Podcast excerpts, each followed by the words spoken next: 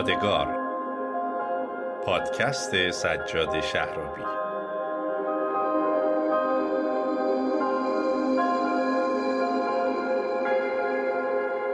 آقایون خانم و دخترها پسرها سلام. وقتتون بخیر. به اپیزود 16 همه پادکست یادگار خیلی خوش اومدید. همونطور که در اپیزود قبلی یعنی ماشین اعدام یک خدمتتون توضیح دادم. در این اپیزود قرار در مورد اعدام های بیرحمانه جمهوری اسلامی در دهه 60 صحبت کنیم. البته قبل از شروع پادکست و قبل از هر چیز باید به این نکته اشاره کنم که قطعا شقاوت و بیرحمی جمهوری اسلامی و روایت اعدام ها در مدت 45 ساله این انقلاب قابل بیان و عنوان توسط من و پادکست یادگار نیست اما سعی می‌کنیم جنایت های رژیم جمهوری اسلامی رو در طول این دو قسمت پادکست بیشتر عنوان کنیم. برای مخاطبمون که کمتر در جریان این اقدامات بوده. همونطوری که می‌دونید ده روز از اعدام چهار زندانی سیاسی کرد و فازربار پژمان فاتحی محسن مظلوم محمد فرامرزی میگذره و در طول این مدت جمهوری اسلامی نه تنها اجساد این چهار زندانی رو بعد از اعدام به خانواده هاشون تحویل نداده بلکه اونها رو منع کرده از برگزاری هر گونه مراسمی و خلاصه هر گونه فشار روانی و بیرحمی و رفتار مستبدانه که می‌تونست نسبت به این چهار خانواده انجام داده. و نکته ماجرا اینجاست که این ربایش اجساد این تحویل ندادن اجساد اعدامی ها به خانوادهشون مثل یک رفتار سابقه دار مثل یک اثر انگوش مثل یک خصلت فوقالعاده منفی بد در تاریخچه جمهوری اسلامی همیشه بوده و بسیاری از عزیزانی که با تاریخ این کشور آشنایی بیشتری دارند این رفتار اونها رو یاد اعدام های دهی 60 و به خصوص تابستان 67 میندازه.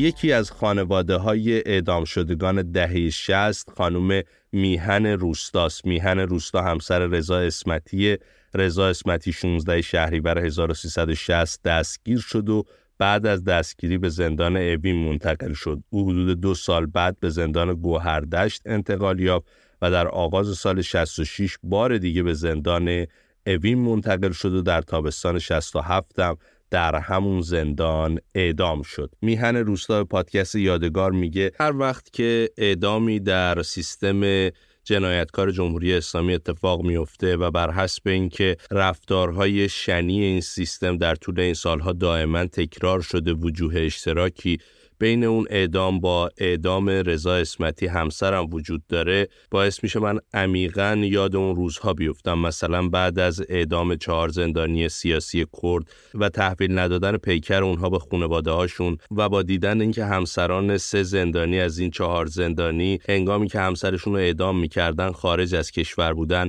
یاد خودم میفتم چون او هم در لحظه اعدام همسرش رضا اسمتی کشور رو ترک کرده بود و همراه با پسر هفت سالش خارج از کشور زندگی می‌کرد. میهن روستا در مورد چگونگی مطلع شدنش از اعدام همسرش، حساش، خشمش و تجربه روزهایی که گذرونده با پادکست یادگار شریک شده. بشنویم بخشی از صحبتهای خانم میهن روستا رو.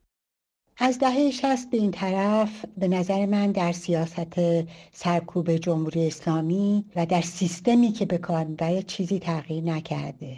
در این سالها مثل همون دهه شست مخالفان معترضان دگراندیشان به زندان رو به زندان میندازند. زیر شدیدترین شکنجه ها قرار میدن. اونا مجبور می‌کنن که مصاحبه بکنن. مصاحبه رو از تلویزیون پخش می‌کنن. تجاوز جنسی و اجبار به استفاده از قرص های بیمار کننده هم, هم نوع جدیدی. جد یعنی فکر کنم که تجاوز در دهه شست هم وجود داشته. اما نه به اون شدت و حدتی که به شکل علنی اعلام شدن اینها رو در دهه در جنبش زن زندگی آزادی دیدیم. خب دست به اعدام هم می‌زنه و زده و محاکمات جعلی دروغی درست می‌کنه و جوانها رو به مرگ محکوم می‌کنه و با قصاوت دست به ادام اونا می‌زنه. اما با همه اینها می‌بینیم که در زندان ها همچنان مقاومت وجود داره. یعنی با تمام تلاشی که این رژیم کرده نتونسته مقاومت رو در هم بشکنه. در این سالها می‌بینیم که در بسیاری از موارد پیکر اعدام شده ها رو به خانواده ها تحویل نمیده و پنهان از اونها در شبی سیاه و در جایی دفنشون می‌کنن. همچنان که در کشتار دست جمعی زندانیان سیاسی در تابستان 67 و این کار رو کردن.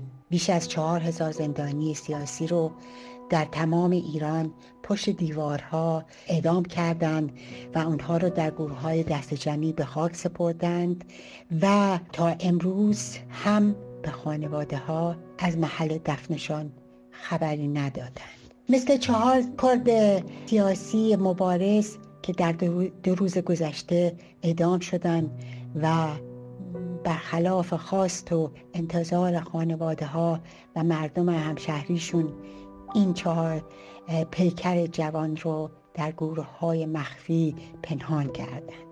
من تنها چیزی که می‌تونم در این مورد بگم این هستش که اونها از مرده های ما هم میترسن از خانواده ها هم میترسن. و حالا در این سالهای اخیر از عکس عمل مردم هم میترسند. من وقتی که خبر اعدام ها رو میشنوم مثل اینه که در هوا معلق میشم. و در یک آن پرتاب میشم به اون لحظه که خبر اعدام رضا را از طریق تلفن به من دادند. هر کس که با اعدام مواجه هستش در آن واحد با احساسات مختلفی روبرو میشه. احساس بیقدرتی در مقابل اون چیزی که داره انجام میشه با تمام تلاشی که کرده نتونسته جلوش رو بگیره. احساس خلع خلع از دست دادن عزیزی که بخشی از زندگیش بوده بخشی از وجودش بوده مخاطراتش بوده گذشتش بوده و در واقع اینجوری آیندهش رو از دست داده با اون. احساس غم خیلی شدیدی به انسان دست میده که مثل یک مثل احساس می‌کنه که این عزاداری و این اندوه هیچ وقت تموم نمیشه. اما همون لحظه خشمی هم وجودش رو می‌گیره. که به نظر من مهمترین بخش این قضیه این هستش که ما به این خشم پاسخ بدیم. و این خشم رو در واقع بتونیم در جهت مداوای خودمون در جهت آروم ساختن خودمون و در جهت آینده بهتر مدیریت بکنیم. من در تمام این سالهایی که در خارج از کشور زندگی کردم تلاش کردم که صدای زندانی و صدای اعدام شدگان باشم. صدای کشته شدگان صدای همسرم رضا دوستان و رفقام و همه اون کسایی که می‌شناسم و نمی‌شناسم چون فکر می‌کنم تنها لحظه احساس آرامش واقعی به دست میده که ما به عدالت حقیقت و عدالت دست پیدا بکنیم. و این امکان پذیر نیست مگر اینکه ما که با هم درد مشترکی داریم در این راه دست به دست هم پشت به پشت هم به دنبال این باشیم که از این طریق جلوی این وقایع رو بگیریم. تفاوتی که امروز با دهه شست داره اینه که امروز ما با در دست داشتن امکانات رسانه‌ای صدام رو می‌تونیم بلند بکنیم. در حالی که دهه شست همه چیز دهه ها تحت فشار رژیم صداها رو خاموش کرده بود و کسی جرأت نداشت در مورد این کشتار قلم بزنه بنویسه عکسی منتشر کنه و مجبور به پنهانکاری شده بود. امروز ما این اجبار رو نداریم. با هم هستیم. برای هم یک صدا برای دادخواهی و علیه فراموشی.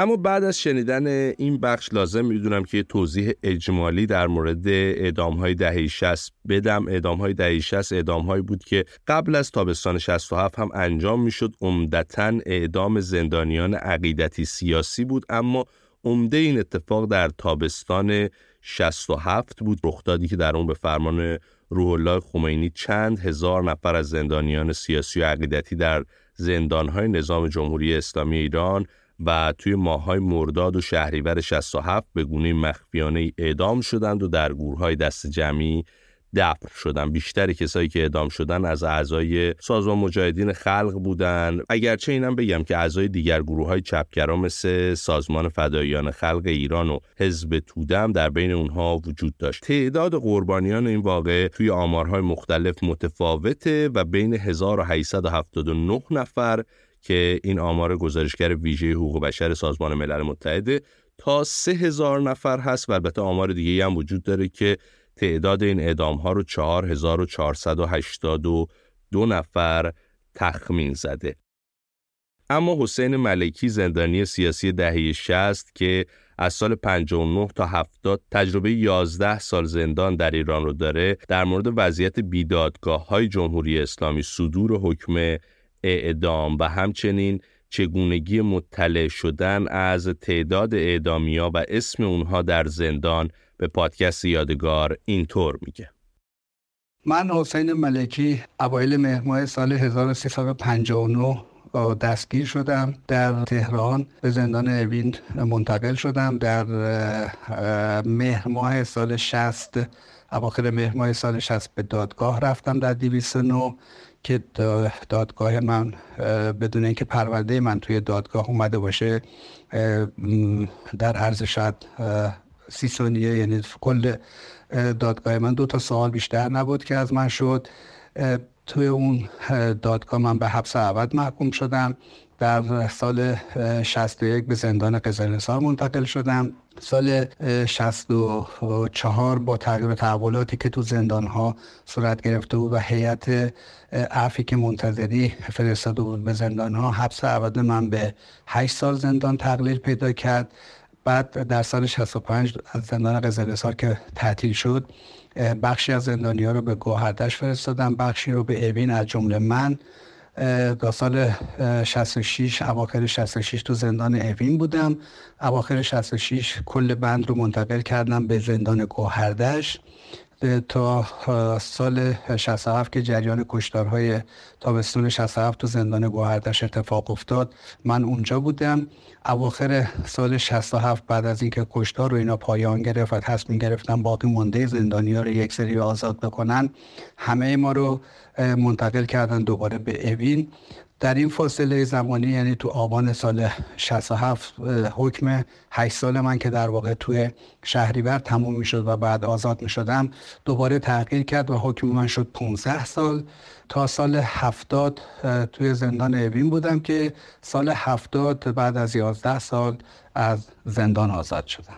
بدون شک دهه 60 در تاریخ سیاسی ایران میشه گفت یکی از سیاهترین و خونبارترین دهه های تاریخ اخیر ایرانه. بعد از خرداد سال 60 و موج گسترده دستگیری ها در مخالفت با رژیم جمهوری اسلامی به یک بار شرایط زندان رو به گونه تغییر داد که برای همه زندانیانی که در این مقطع وارد زندان می شدند به گونه بود که انگار به ایستگاه آخر زندگیشون وارد میشن. موج گسترده اعدام ها این باور رو در ذهن همه زندانی به وجود آورده بود که دیگر راه گریزی از این شرایط وجود نداره. محاکمات کوتاه مدت و صدور احکام اعدام در سطح گسترده برای ما به عنوان زندانیان اون مقطع از تاریخ ایران در زندان اوین این ذهنیت شکل گرفته بود که هیچ گریزی از این شرایطی که وجود نداره. وقتی که یک زندانی رو با کلیه وسایل صدا می کردن قبل از اینکه او حکمی رو امضا کرده باشه در واقع به این مفهوم بود که او رو برای اعدام می‌برن. بلتر وقتی که زندانی رو با کلیه وسایل صدا می کردن و یا بعد از اینکه او را به اصطلاح بازجویی و یا به دادگاه می بردن و به بند برنمیگردوندن کلیه وسایل رو درخواست می‌کردن. این به این مفهوم بود که ما دیگر او رو نخواهیم دید. در اون شرایط تو زندان اوین که من در اون موقع در اونجا بودم نمی‌تونیم بگیم که یک رویه مشخصی حاکم بود. زندانی های به اسم بازجویی برده می شدن یا به اسم دادگاه برده می شدن ولی دیگر بر نمی گشتن. وقتی که زندانی رو برای اجرای احکام می بردن و به عنوان اجرای احکام نامون رو می خوندن زندانی در مواجهه با حکم خود تنها کلمه ای که در اون متن یک صفحه ای چشم دوخت کلمه اعدام بود که آیا وجود دارد و یا ندارد.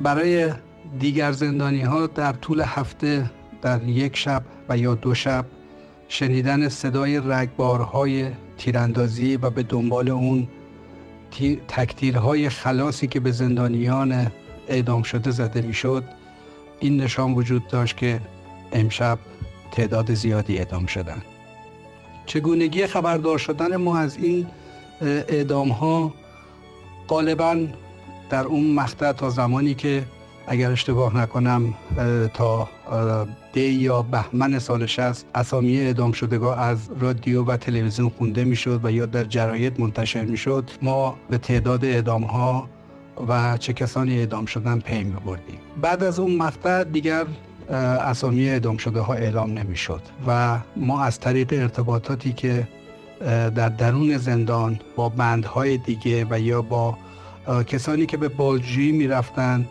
و یا وسایل هایی که گرفته می‌شد پی می بردیم که سرنوشت یک زندانی چه براش پیش آمده. بلتب خب گرفتن وسایل و یا خوندن یک زندانی با کلی وسایل همیشه الزاما این نبود که زندانی اعدام میشه. ولی خب طبیعتا برای ما همیشه این نگاه وجود داشتش که زندانی رو برای اجرای حکم اعدام می‌برن. چه بسا در میون این زندانی ها کسانی بودن که به زندان های دیگر منتقل شدن ولی خب ما همیشه این اولین چیزی که به ذهنمون می‌رسید این بود که قطعا زندانی ممکنه اعدام شده باشه. فضا در بند وقتی که یک زندانی رو با کلیه وسایل میخوندم و یا وسایلشون می‌خوند درخواست می‌کردم بلتب فضای ملتهبی بود. مسئله ترس یا مسئله شجاعت یا مسئله پذیرفتن چنین موضوعی علا رقم این که همه ما فکر می‌کردیم که اینجا پایان زندگی ما بود بنابراین به این راحتی صورت نمی‌گرفت. خب هر کسی تلاش می‌کرد به یه شکلی با این موضوع کنار بیاد. بلتب کسانی که به اون زندانی نزدیکتر بودن به لحاظ عاطفی خب صدمه بیشتری میخوردن. خود اونا هم نمی‌دونستن که در آینده چه چیزی در انتظار اونا هست. ولی در این حال این رو پذیرفته بودن که فعلا نوبت اونها نیستش.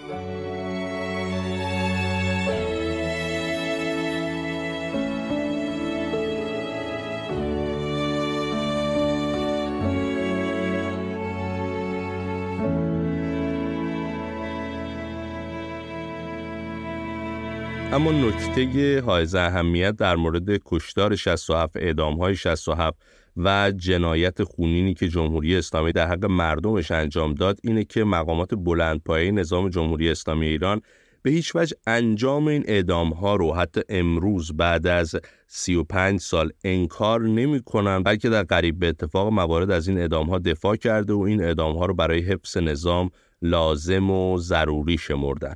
به گفته خانواده برخی از اعدام شدگان و افرادی که از اعدام ها جون سالم به در بردن بسیاری از بازداشت شدگان در دهه 60 جوانانی بودند که در دهه دوم زندگی خودشون بودند و کمتر از 20 سال سن داشتند که به گفته خود زندانیان عمدتا به دلیل داشتن اعلامیه و نه فعالیت مسلحانه بازداشت شده بودند. بخش دوم صحبت‌های خانم میهن روستا همسر رضا اسمتی از اعدام شدگان تابستان 67 توسط رژیم جمهوری اسلامی آماده است که به اتفاق میشنویم. اینجا شروع می‌کنم از اینکه چطور من درگیر مسئله زندان و دادخواهی شدم در نیمه شب 17 شهریور سال 1360 بود که دو نفر وارد خونه ما شدند و رضا رو همراه خودشون بردند از همون نیمه شب درگیری من با مسئله زندان شروع شد. اونایی که با خونه ما اومده بودن خودشون رو معرفی نکردند نگفتن که از چه مرجع قانونی و قضایی مسئولیت دستگیری رضا رو دارن. ما نمی‌دونستیم که اینها رضا رو کجا می‌برند و در واقع عملی که اونها انجام دادن عمل دستگیری نبود بلکه اونها رضا رو دستگیر نکردند بلکه اون رو ربودند برای اینکه به مدت چهار ماه از محلی که او رو نگهداری می‌کردند اطلاعی به ما ندادند و سرنوشتی که او دچار شده بود ما به کلی بیخبر بودیم. یک چیز دیگه ای که به نظرم میاد مهمه که در این شرایط بگم این هستش که حضور مسلحانه اونها ما رو وادار به تسلیم می‌کرد. یعنی در غیر این صورت می‌شد. آدم مقاومت کنه ازشون کارت شناسایی بخواد. هیچ کدوم از اینها ممکن نبودش. در واقع این اتفاقاتی که از سی خرداد شست شروع شد و منجر به دستگیری دست جمعی سرکوب وسیع اعدام های خیابانی اعدام های روزمره زندانیان پشت دیوارهای زندان ها و اعلام این اعدام ها در رسانه های عمومی یک وحشتی ایجاد کرده بود در میان مردم که این وحشت در واقع یک جور عدم امنیت ایجاد می کرد و حتی به اون درجه می رسید که کمک از کمک رسانی به همدیگه هم جلوگیری بکنه. چون هر کس به فکر این بود که منافع فردی شخصی خانوادگی اجتماعی و اداری خودش رو نجات بده. اما علا تمام این فضای ایجاد شده مقاومت خانواده هایی که درگیر مسئله زندان بودن وجود داشت و تمام اینها نتونسته بود این مقاومت رو در هم بشکنه. از هر گوشه که ممکن بود خانواده های به زندانیانی که زندانی داشتن به نوعی خبررسانی می‌کردند که اونها هر روز در زندان های کشور جمع میشن تا خودشون نشون بدن و اطلاع از بچه هاشون بگیرن. من هم در تهران بعد از اینکه این خبر به من رسید به محل لونا پارک سابق که در واقع مکانی برای بازی و سرگرمی بود و در این موقعیت فعلی تبدیل به دادستانی انقلاب اوین شده بود مراجعه کردم. هر روز میون 200 تا 300 نفر از گروه های مختلف در آمد و رفت بودن همه نوع زندانی وجود داشت که از زندگی و به صلاح وجود این زندانی خبری در دسترس نبود. بخشی از این خانواده ها ساعت ها اونجا میموندن و هفت صبح شروع شد رفتن ساعت دوازده یک کم کم برمیگشتن به خانه ها مقامات انتظامی دادستان اوین به شدت از اینکه چهار پنج نفر دور هم جمع بشن و با هم دیگه صحبت کنن جلوگیری می‌کردند. و هیچ نوع مثلا گفتگویی میان این خانواده ها و مقامات دادستانی صورت نمی گرفت و هیچ خبری رد و بدل نمی شد تنها در یک گوشه دور از این جمعیتی که ایستاده بودن صفی بود از خانواده هایی که به اونها خبر داده بودند که زنده که برای در این روز و در این ساعت مشخص به این محل مراجعه بکنند. در این روزها اون خانواده هایی که در این صفحه توی این صفحه ایستاده بودند تنها کسانی بودند که از زندانیان خودشون خبری دریافت می‌کردند. اعدام شده اولین ملاقات پس از چهار ماه در زندان اوین در تاریخ 6 بهمن 1360 صورت گرفت. این ملاقات مدتش ده دقیقه بود و خیلی از خانواده ها بودند که در واقع منتظر نوبتشون بودند. ما ما بعد از گذراندن هفتخان رستنی از دادستانی انقلاب به طرف زندان اوین برده شدیم و اونجا بعد از شنید در اتاق انتظار بعد از شنیدن مصاحبه هایی که با زندانی ها پخش شد از طریق تلویزیون داخلی زندان اوین نوبت ملاقات ما رسید. زندانی پاسداری. سعید را از من گرفت که ببره اون طرف که پدرش ببیندش متاسفانه در ملاقات اول امکان صحبت تلفنی وجود نداشت چون تلفن هنوز وصل نشده بود و قیل و قالی از اون طرف و از این طرف که این قیل و قال بچه رو وحشت انداخته بود و با تعجب به دوربر خودش و به پدرش و به من از این طرف شیشه نگاه می‌کرد که با شکلک مشغول صحبت کردن و یک نوعی حال احوال پرسی بودیم. برخورد زندانبانان پاسداران با خانواده ها بسیار توهین آمیز بسیار تحقیر آمیز و بسیار در واقع قدرت مدارانه بود و اونها از این طریق نارضایتی خودشون رو از رابطه ای که بین خانواده ها و بچه هاشون وجود داشت ناراضی بودن چون فکر می‌کردن که خانواده مسلمان باید حداقل نارضایتی خودش رو از فرزند مشرک و کمونیستش نشون بده.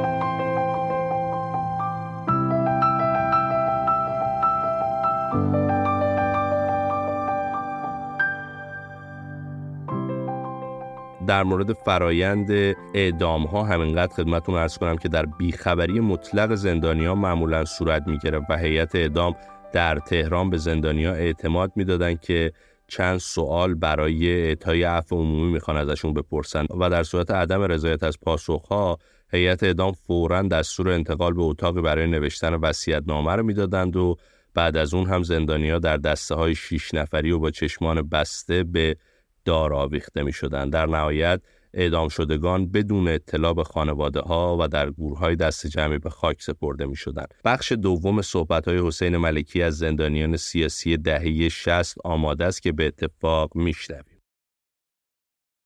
برای نمونه اگه بخوام به شیوه های برخورد بچه های بند و کسانی که در بند بودن و چنین امری یعنی اعدام کردن زندانی ها اتفاق می افتاد به یکی دو نمونه اشاره کنم می‌تونم این رو بگم. وقتی که من خودم حکم زندان دریافت کردم و از 209 اوین به سالن 6 آموزشگاه منتقل شدم این سالن مجموعه از زندانیان کم سن و سال اکثرا یا می‌تونم بگم قریب به اکثر قریب به اتفاق زیر 20 سال سن داشتن. بس بچه های 12 13 ساله تا 18 19 ساله. یه روز 5 تا زندانی کم سال و سال. که شاید مسنترینشون 18 سالش بود. اینها رو با هم خوندن و در نزدیکی های ساعت دو بعد از ظهر با کلیه وسایل خوندن. خود اینا می‌دونستن که قرار اعدام بشن. یعنی با توجه به پرونده ای که داشتن حدسشون بر این بود که بدون شک اعدام خواهند شد. اما برخورد بند با این موضوع برای من در اون روز برخورد بسیار بسیار تعجب برانگیزی بود. به یک باره کل کسایی که تو اتاقهای مختلف بودن با شنیدن اینکه این پنج رو صدا کردن از اتاق اومدن بیرون و در واقع یک نوع بدرقه دست جمعی برای این پنج نفر اتفاق افتاد. هر کسی سعی می‌کرد که با روبوسی کردن با اونها که به همه بند چنین کاری رو انجام دادن اونها رو راهی بکنن. وقتی که خود پاسدارایی که اومدن اینها رو ببرن با این چنین صحنه مواجه شدن براشون خیلی تعجب انگیز بود که علا رقم اینکه نمی، نمی‌خواستن این صحنه رو تحمل کنن ولی شهامت این رو نداشتن که با این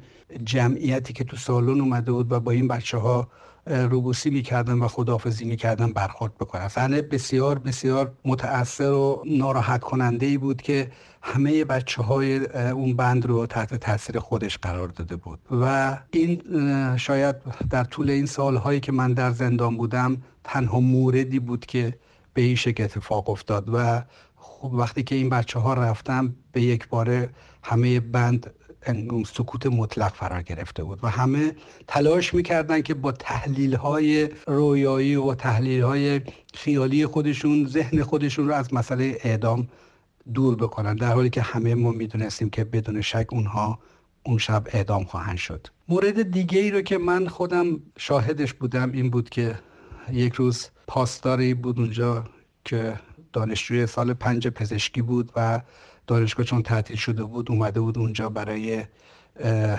اصطلاح خودش خدمت به اسلام بکنه. مسئول بردن بچه ها برای اعدام بود. این اومد و داد زد که کسایی که دادگاه نرفتن بیان بیرون. یک جوونی که هنوز که هنوز من اسم اون و قیافه اون رو کاملا تو برام تو ذهنم وجود داره به نام اندیشه گیلانی نجات جنه من در صفحه دستشویی ایستاده بود که اون دست بلند کرد که من دادگاهی نشدم. گفت بیا بیرون. رفتش و چند نفر دیگر رو هم از تو اتاقای دیگه که دادگاهی نشده بودن آوردشون. من خودم به این جوون ناخدا گفتم که خب چرا الان دست بلند کردی بری دادگاه؟ خب صبر می‌کردی که یه مقدار اوضاع احوال بهتر بشه و بعد بری دادگاه. الان خب وضعیت دادگاه وضعیت دادگاه زیاد خوب نیست حکمای اعدام تون تون صادر می‌کنن. جوون برگشت من گفتش که من که پرونده سنگینی ندارم که. نهایتا 5 6 سال به من زندان میدم و بعد منو منتقل می‌کنم به قزل سال. خب اون به همراه اون چند نفر دیگه رفتن. از سه چهار نفر از اونها برگشتن و بقیه دیگه از جمله همین اندیشه گیلانی نجات برنگشت کلیه وسایل اینا رو خواستن و بعد ما از طریق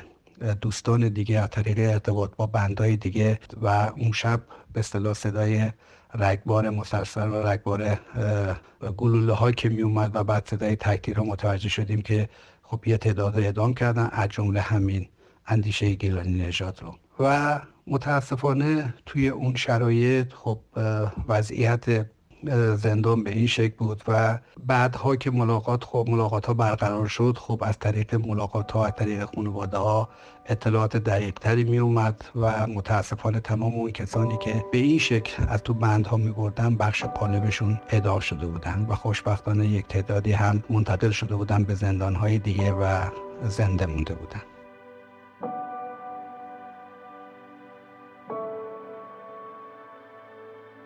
حسین علی منتظری بلند پایه ترین مخالف اعدام ها در ایران بود که پس از اعتراض های کتبی در یک جلسه حضوری به تاریخ مرداد 67 با حضور هیئت اعدام ها یعنی حسین علی نیری حاکم شهر وقت مرتزا اشراقی دادستان وقت ابراهیم رئیسی رئیس جمهور فعلی و معاون وقت دادستان و مصطفی پور محمدی که اون موقع نماینده وقت وزارت اطلاعات در زندان اوین بود بعدتر وزیر کشور شد کلی پست دیگه داشت و همین روزها خبر رد صلاحیتش برای انتخابات مجلس خوبرگان به گوشمون خورد. اینها هیئت مرگ بودم حسین علی منتظری در حضور اونها صحبت کرد و گفت شما رو در آینده جزو جنایتکاران در تاریخ می نویسن. این موضوع و اعتراض های منتظری به قیمت برکناریش از جانشینی سید روح الله خمینی برای رهبری ایران منجر شد و به حبس خانگی طولانی مدت او انجامید. خیلی ممنون از اینکه در این اپیزود از پادکست یادگار هم همراه ما بودید. تا اپیزود بعدی وقت به خیر و خدا نگهدار.